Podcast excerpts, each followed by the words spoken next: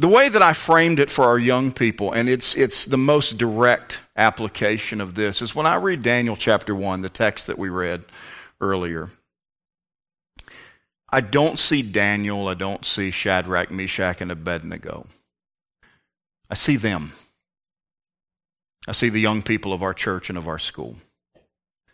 And I talked a little bit about how society has kind of made us approach the way we practice our Christianity differently than we used to. Some of that is needed, and some of that is unfortunate. We live in a society now where, uh, where those of us in ministry, and particularly men, have to be super careful about how we conduct ourselves because, you know, perception is as good as reality in, in, in our world. And so, for that reason, we have to be very careful about how we conduct ourselves about young people. But what we've done is we've let that go too far. I, am not generally a huggy person in, by nature, but I'm, I'm very careful about hugging children because that's the society we live in. Isn't that unfortunate? Now, sometimes the kids don't give me a choice. Sometimes I walk through the lunchroom and there's, there's a handful of them that they're going to get a hug from me whether I want to give it or not. And they're, they're, they're helping me with that mindset. But even so, I try to be very careful about how I, how I uh, do that. We used to call it the Duggar hug. We dare not call it that anymore. The side hug, that kind of thing. Um, but one thing that, and there, there, there's some room for us to be careful and to be mindful of that. But one thing that it has robbed us of is speaking into these kids' lives in the way that we should. Because you just don't hear a grown man look at another man, let alone a teenager like, let's say, Isaac, and say what I'm about to say. But the reality of it is this I love Isaac Branson. I love him. Now, there's different forms of love and different ways of expressing love and different ways of applying love. Certainly, I don't apply the love that I have for my children the same way that I do other people's children. But as the pastor of this church, as a teacher in that school, and just a Christian adult that cares, I love these kids. Now, let me be very quick to correct something I've heard a preacher say before. I don't love them more than you do. I can't. Now, there are occasions in life where we run into family situations in which the parents don't love their kids. And we can say, yeah, I do love them more than their parents do. I don't think that's true in here. I don't think that's true in here. So I, am not trying to take the place of any parent or any guardian in here, but I am saying this. We need to get back to the business of whether it makes them feel uncomfortable or not. We need to make sure these kids know that we do love them and that they do occupy our thinking and they occupy our prayer life. See, I'm not just interested in our young people graduating and getting into the college of their choosing, if that's what God has for them, and getting into the career of their choosing and being financially successful and a pillar of the community. That's all great. But more than anything, I want to hear 10, 20, 30 years down the road that they're still walking with God and serving Him and being used of Him for His honor and glory, and that God's touched their family in an unusual way. That's what we're after around here. And you cannot invest yourself in the lives of these young people without taking that kind of a mindset. You just can't. This isn't a job, it's a calling. And it's a calling that we're very thankful for. And I wanted them to see, and the thrust of this message on Thursday was that when I look at Daniel and Shadrach and Meshach and Abednego, I'll be honest with you, I can't identify with those guys. They lived thousands of years ago in a land I'm likely to never visit. But I can identify with the kids that sit before us on, on class days and in Sunday school and in teen church and in this service. I can identify with them. And, and whether we want to realize it or not, friends, we're not home. We're in captivity too. We're not home yet. Home is up there. Where are we right now? We're in a foreign land. Just like Daniel and Shadrach and Meshach and Abednego. And so this message does gear itself more towards our young people, but God made it clear to me that all of us need to hear it.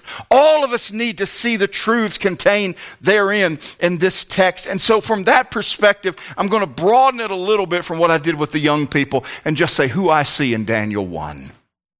Who I see in Daniel 1. Father, would you help us this morning as we look to your word?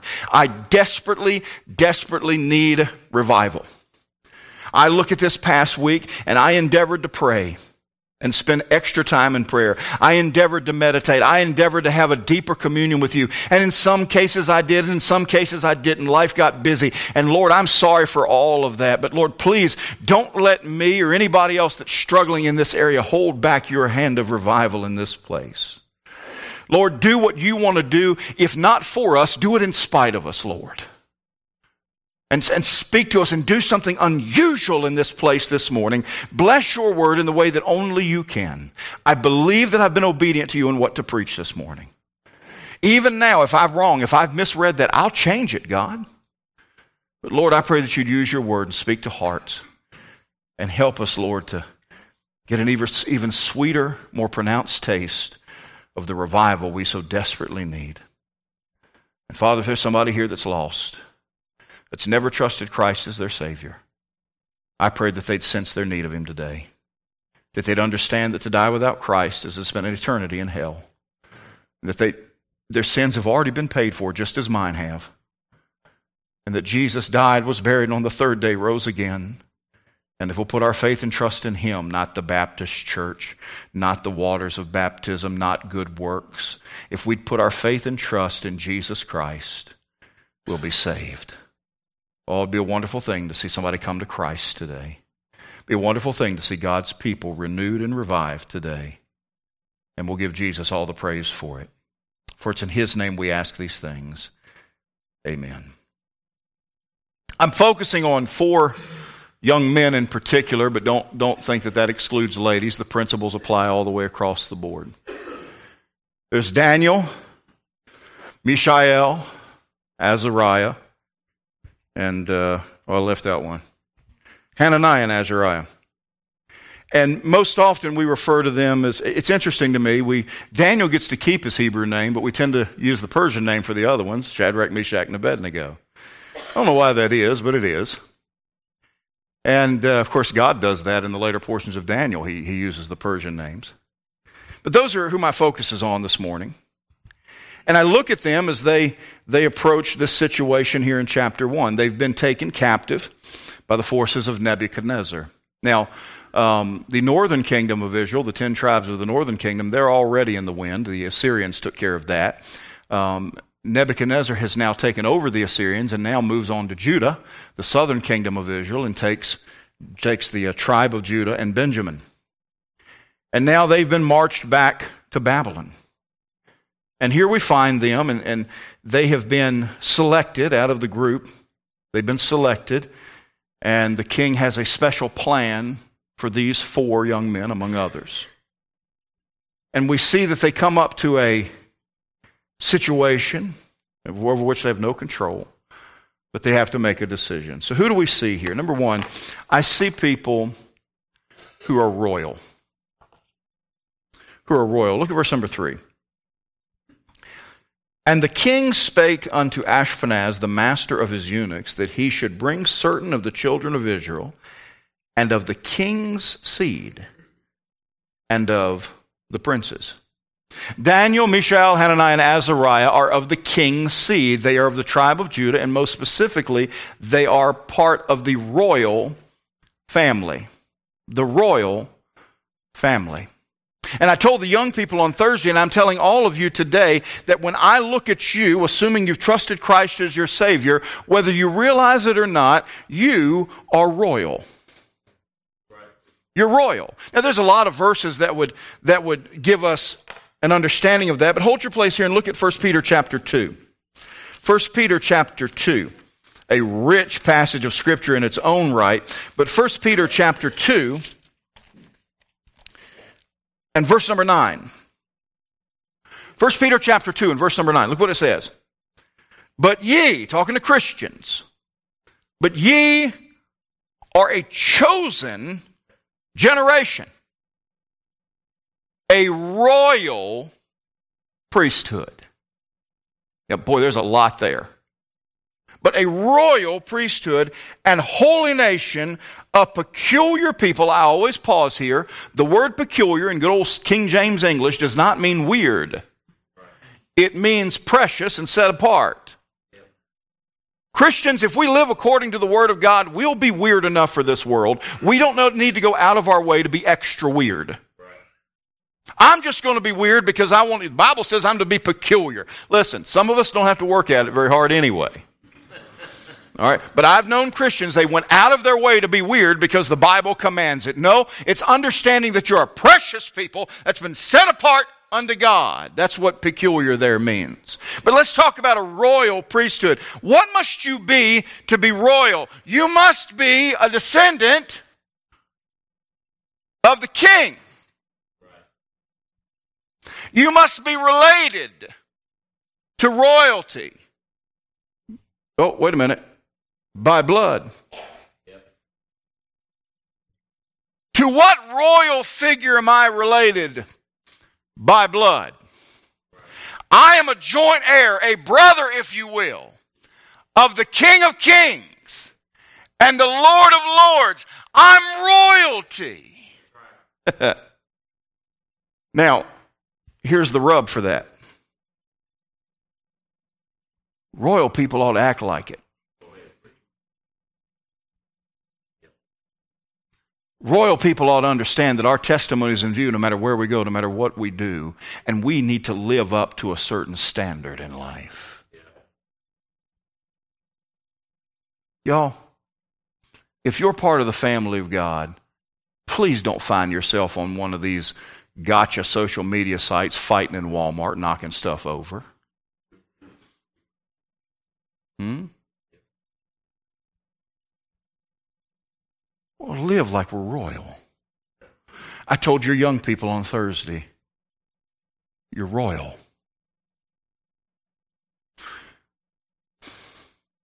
Not for nothing, but royalty means I'm not descended from an animal.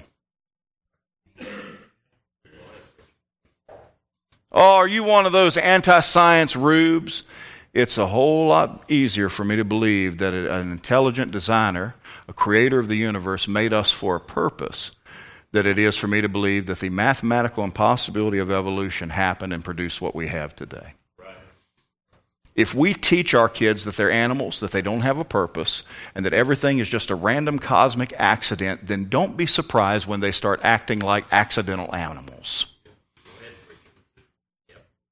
Oh, preacher, is that really a big issue? Don't you want to get people? Listen, if we don't believe how the Bible begins, we don't have any right to believe how it ends either.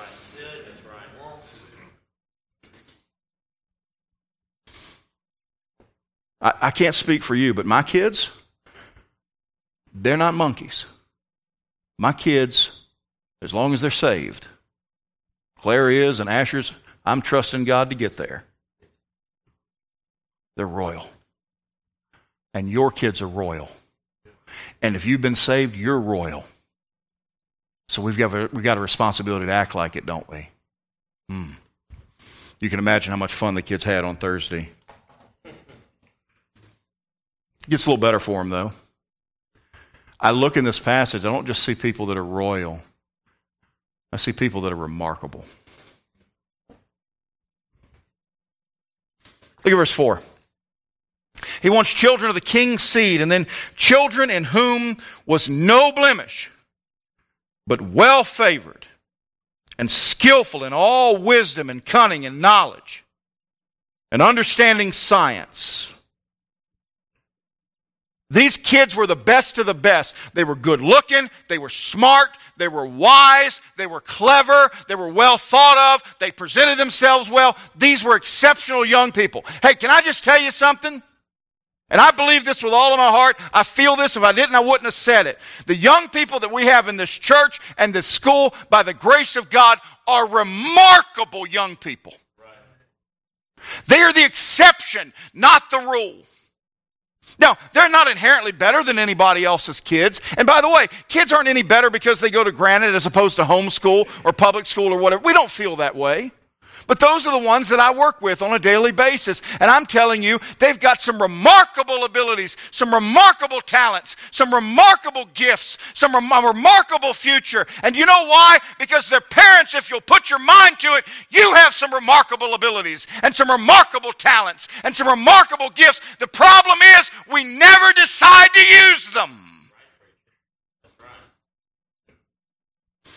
God has put remarkable people in this world to serve Him and to fulfill His purpose and to live out His will. My question is are you willing to live up to the remarkable person that God has made you to be?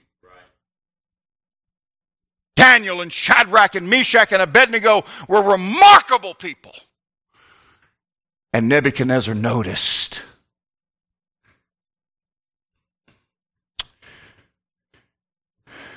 But here's the tough part they're royal, they're remarkable, but they were also at risk. Now, parents, if you do not understand at this point in society that your kids are at risk, you're just not paying attention.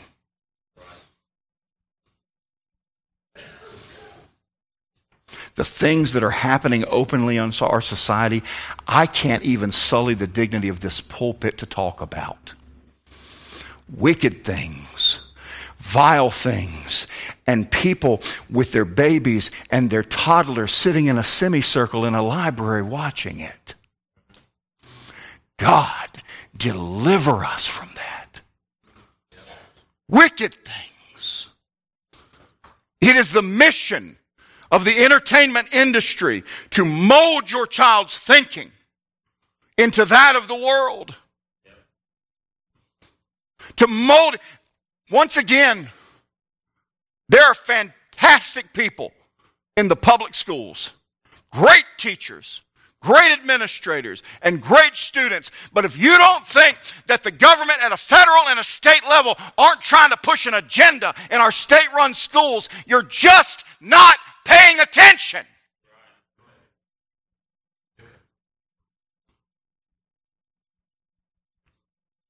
What does Nebuchadnezzar want to do here? Look at verse number four.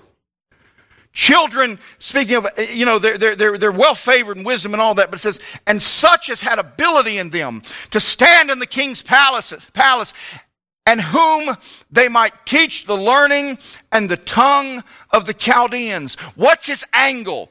I'm going to take the best and the brightest, the ones that are naturally leaders, the ones that people want to follow, the ones that people look up to, and I'm going to teach them our language and I'm going to teach them our culture because it's going to come a whole lot easier from them than it will from me. And I'm telling you that this world is trying to take your kids and teach them the world's language and teach them the world's culture and teach them the world's mindset and teach them the world's attitude because then those kids will go to their friends and teach it much more effectively than the world ever could.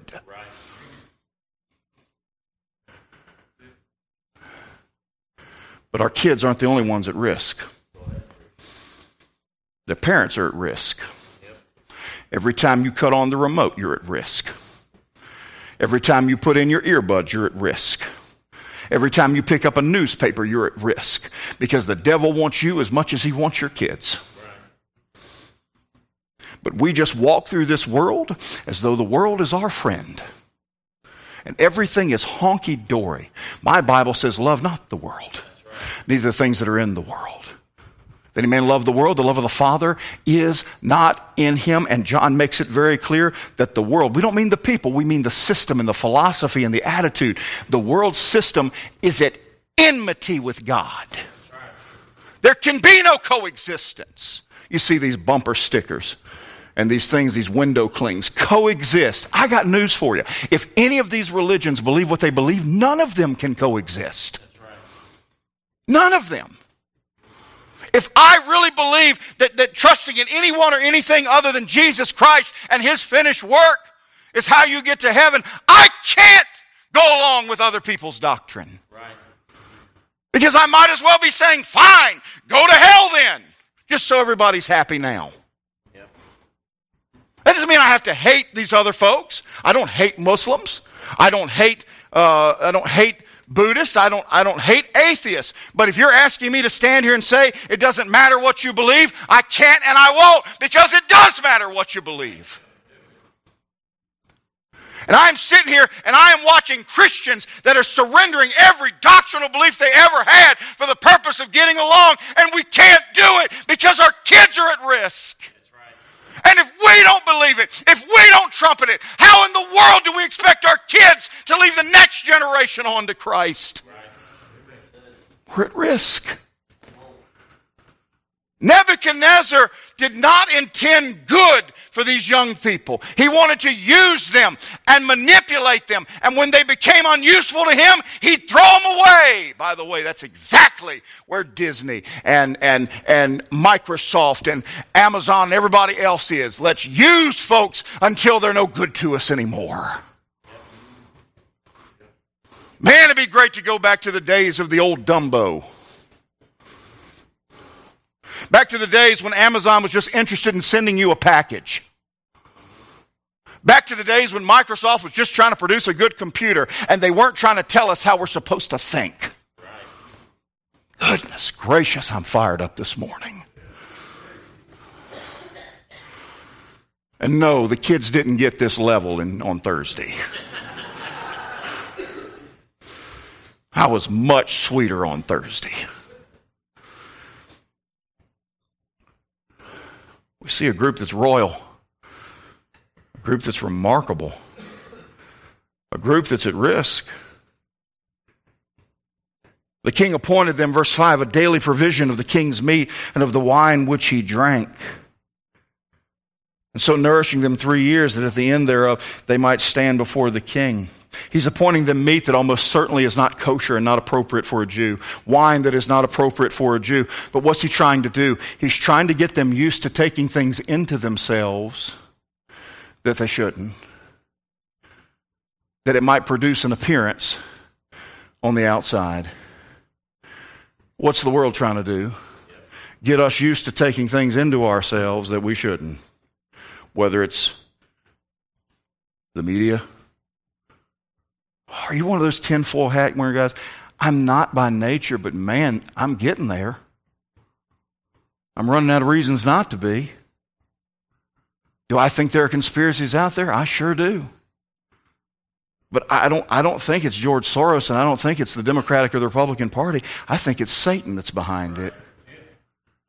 We wrestle not against flesh and blood, but against principalities and powers, against spiritual wickedness in high places. The devil's the enemy. He's just using pawns everywhere. We're at risk. And we'll never appreciate the risk that our kids are under if we don't see it in our own lives, too. Well, I mean, I don't want my kids watching that stuff, but it's okay. I'm a grown up. I can watch it. You think it doesn't hit your mind the way it does them? Hmm? You ought to be horrified at what your kids might have on their phone because of what you have on your phone.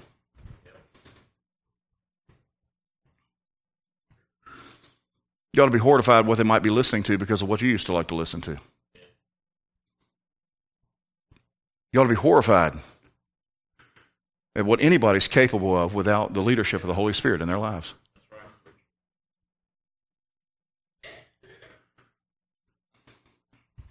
Well, Andy, evidently you don't trust your kids. I don't. I love them, but I don't trust them. You know why? Because they're made of the same stuff their dad is and I for sure don't trust their dad. By God's grace, I've been faithful to my wife ever since the first day of our marriage and before.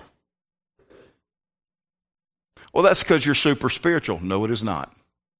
It's because I put some things in place because I know that in my flesh dwells no good thing, and you put anybody in a bad situation enough times, they're going to mess up. Right. Anybody. Yep. I have some things in my life, some safeguards that help me do right by that woman. So if you think you can, you think you can walk through this life and you're good enough and you're godly enough to avoid all the pitfalls that everybody else has fallen in, you're wrong. Paul told the Corinthians, "Let him that think he standeth take heed lest he fall." We are all capable of any sin that's out there.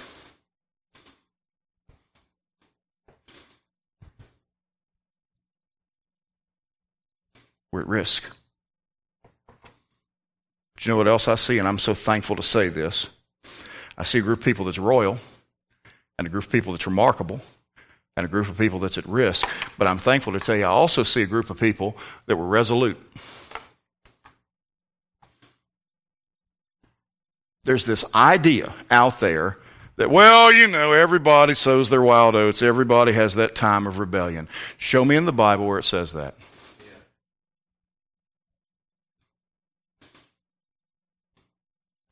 Now, I love testimonies of people that have wandered out into sin, and God, in His mercy, has gripped them and brought them back, and they are now trophies of grace. And if that's you, I want you to know God can get you wherever you are and bring you to where He wants you to be.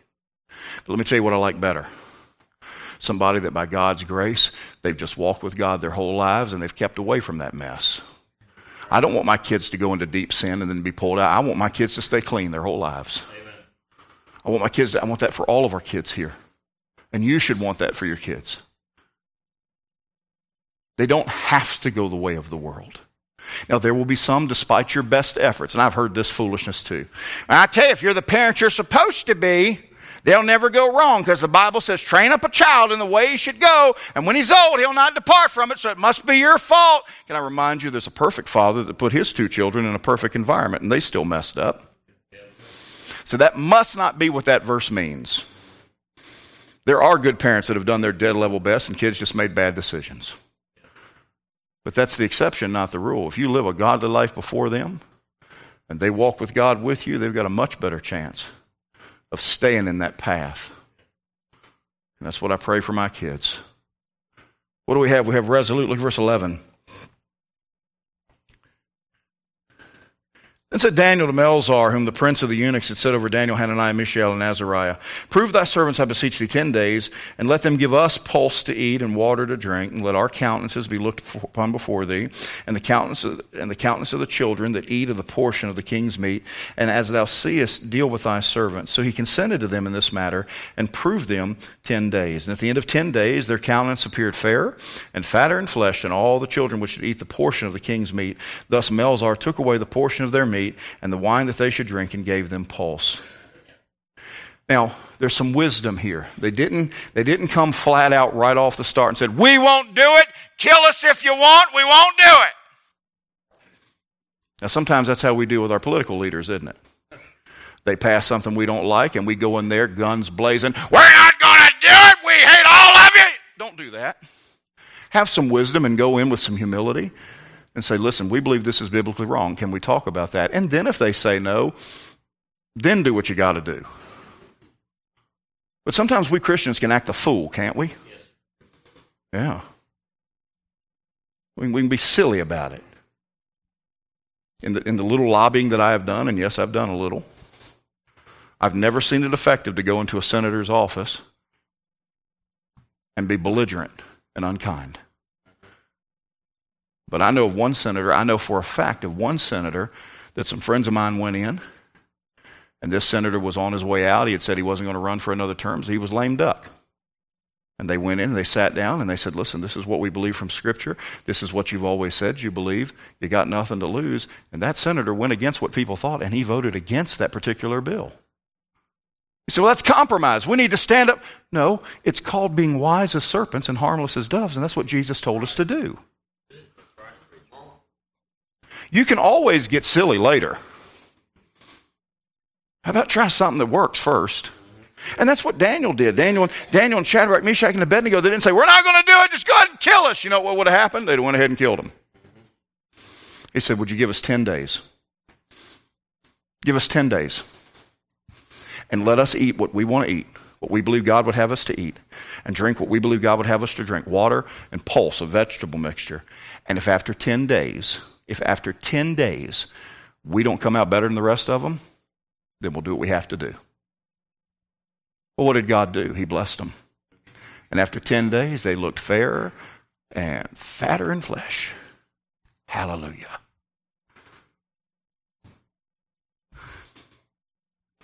They were resolute to do what was right. And sometimes it comes down to just resolving that by God's grace, we're going to do what's right and we have to go against the grain. We have to swim against the stream. And the world, and I told the young people this you want to be different, you want to stick out, don't, don't go the goth route. Don't. I'll tell you this I'm convinced that a lot of kids are exploring other sexual identities, not because they're really there, but because it's the cool thing to do right now.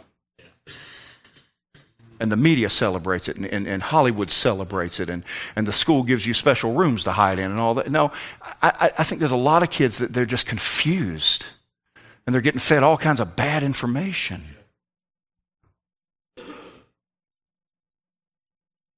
But you want to be different? You want to be different? Live for God. You'll be different. Now, don't be stuck up about it. Don't be all holier than thou. And we see that sometimes, don't we? I thank thee, Lord, that I'm not as this Republican, or I'm not as this Democrat, or I'm not as this person over here, or I'm not as this whatever group you want to put in there. Won't be that way either. Never forget, we are all just sinners saved by grace. And we are all just, all of us deserve hell. Every one of us. I'm no better than you, you're no better than me. We, apart from Christ, we all stink. There's your word of affirmation for the day.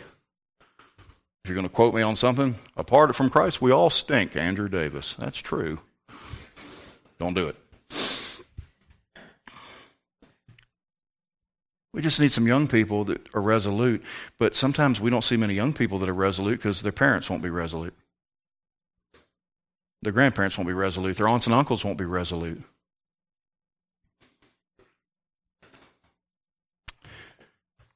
When I look here, I see people that are royal. And I see people that are remarkable. I see people that are at risk. I see people that are resolute. But lastly, you know what I see? I see people in need of a ringleader. Now, we hear the term ringleader and we think negative, don't we? Yep, Granite's having issues. And there's the ringleader. And of course, our first thoughts would go to Kennedy because, you know.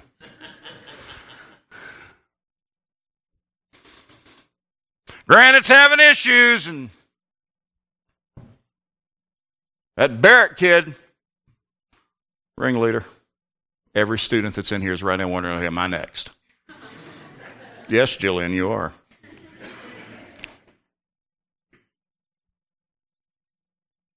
But it can, if it can be true negative, can it not be true positive too? Right. When you read this, it's pretty apparent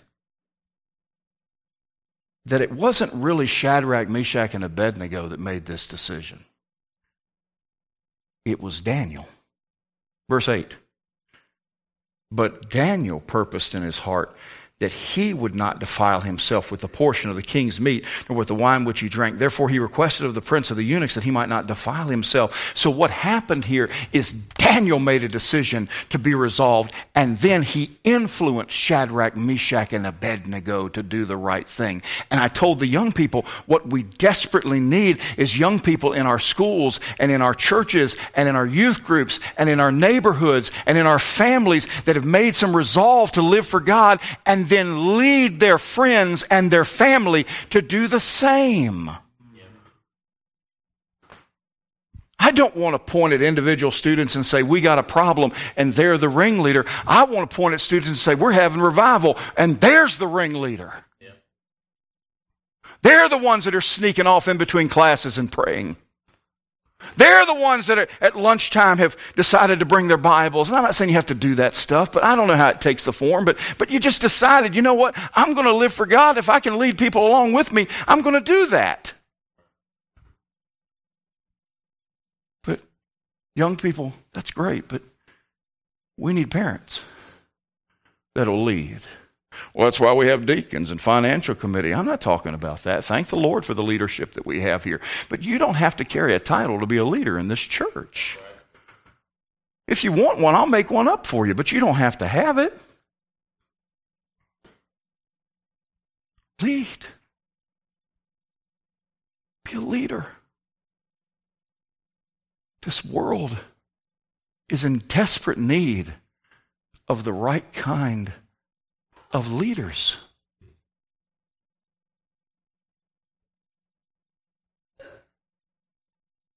The presidential election will almost certainly ultimately be a decision based on who most lines up with what we want.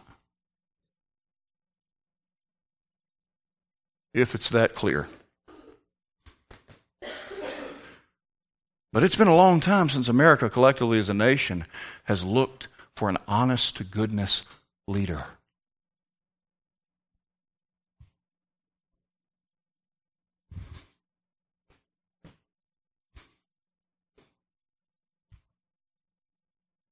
So what? Andy, why would you bring a message that you brought to young people to us this morning? Because the same is true of you. If you're saved today, you're royal. And royalty is held to a higher standard. You know? Go ask, go ask King Charles. My wife hates me to say that. Go ask King Charles. I'm sorry, Queen Elizabeth's gone. It's how it is. Go ask King Charles if he can slip off at night to Walmart in a pair of sweats and get what he wants. Can't. You know why? He's royalty. They're held to a higher standard. And Christian, there may be things we used to do that we really enjoy, but they're no longer compatible with our Christianity. And I'm sorry, you're royal. You're held to a higher standard now.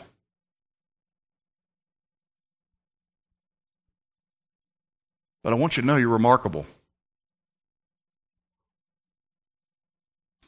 There's not one of you in here, not one of you in here, that God has not gifted with at least one spiritual gift to use for his honor and glory. Something that he has custom made for you to use for him in a way that only you can. He did it for you. And you are the best at whatever that is because He made it that way. You're remarkable. From an earthly perspective, the people of this church are remarkable. This, this is like nowhere I've ever been. We're not better than any other church, but I'm going to tell you right now there's no other church I'd rather be at. And I felt that way for 12 years.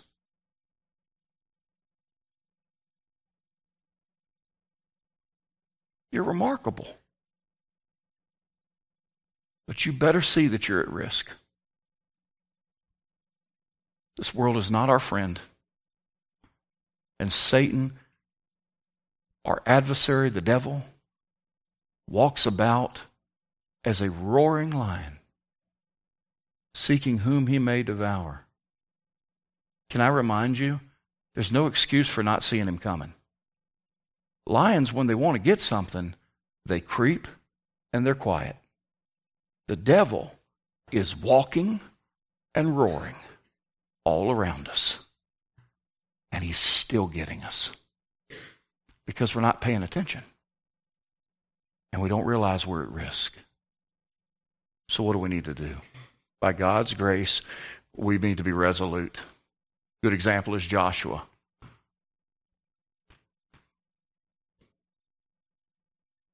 Choose you this day whom you will serve. But as for me and my house, we'll serve the Lord. But I think what it's going to take is some ringleaders. Not everybody can be a leader. Some people are followers, and that's, that's okay as long as you're following the right leader. But I believe the Holy Spirit of God is speaking to hearts even right now, saying, When are you going to be that leader for me? What are you going to do to help other people get closer to me? You see, when I read Daniel 1, I do, I see your kids. But on a grander scale, I see you. So, who in here wants to resemble Daniel?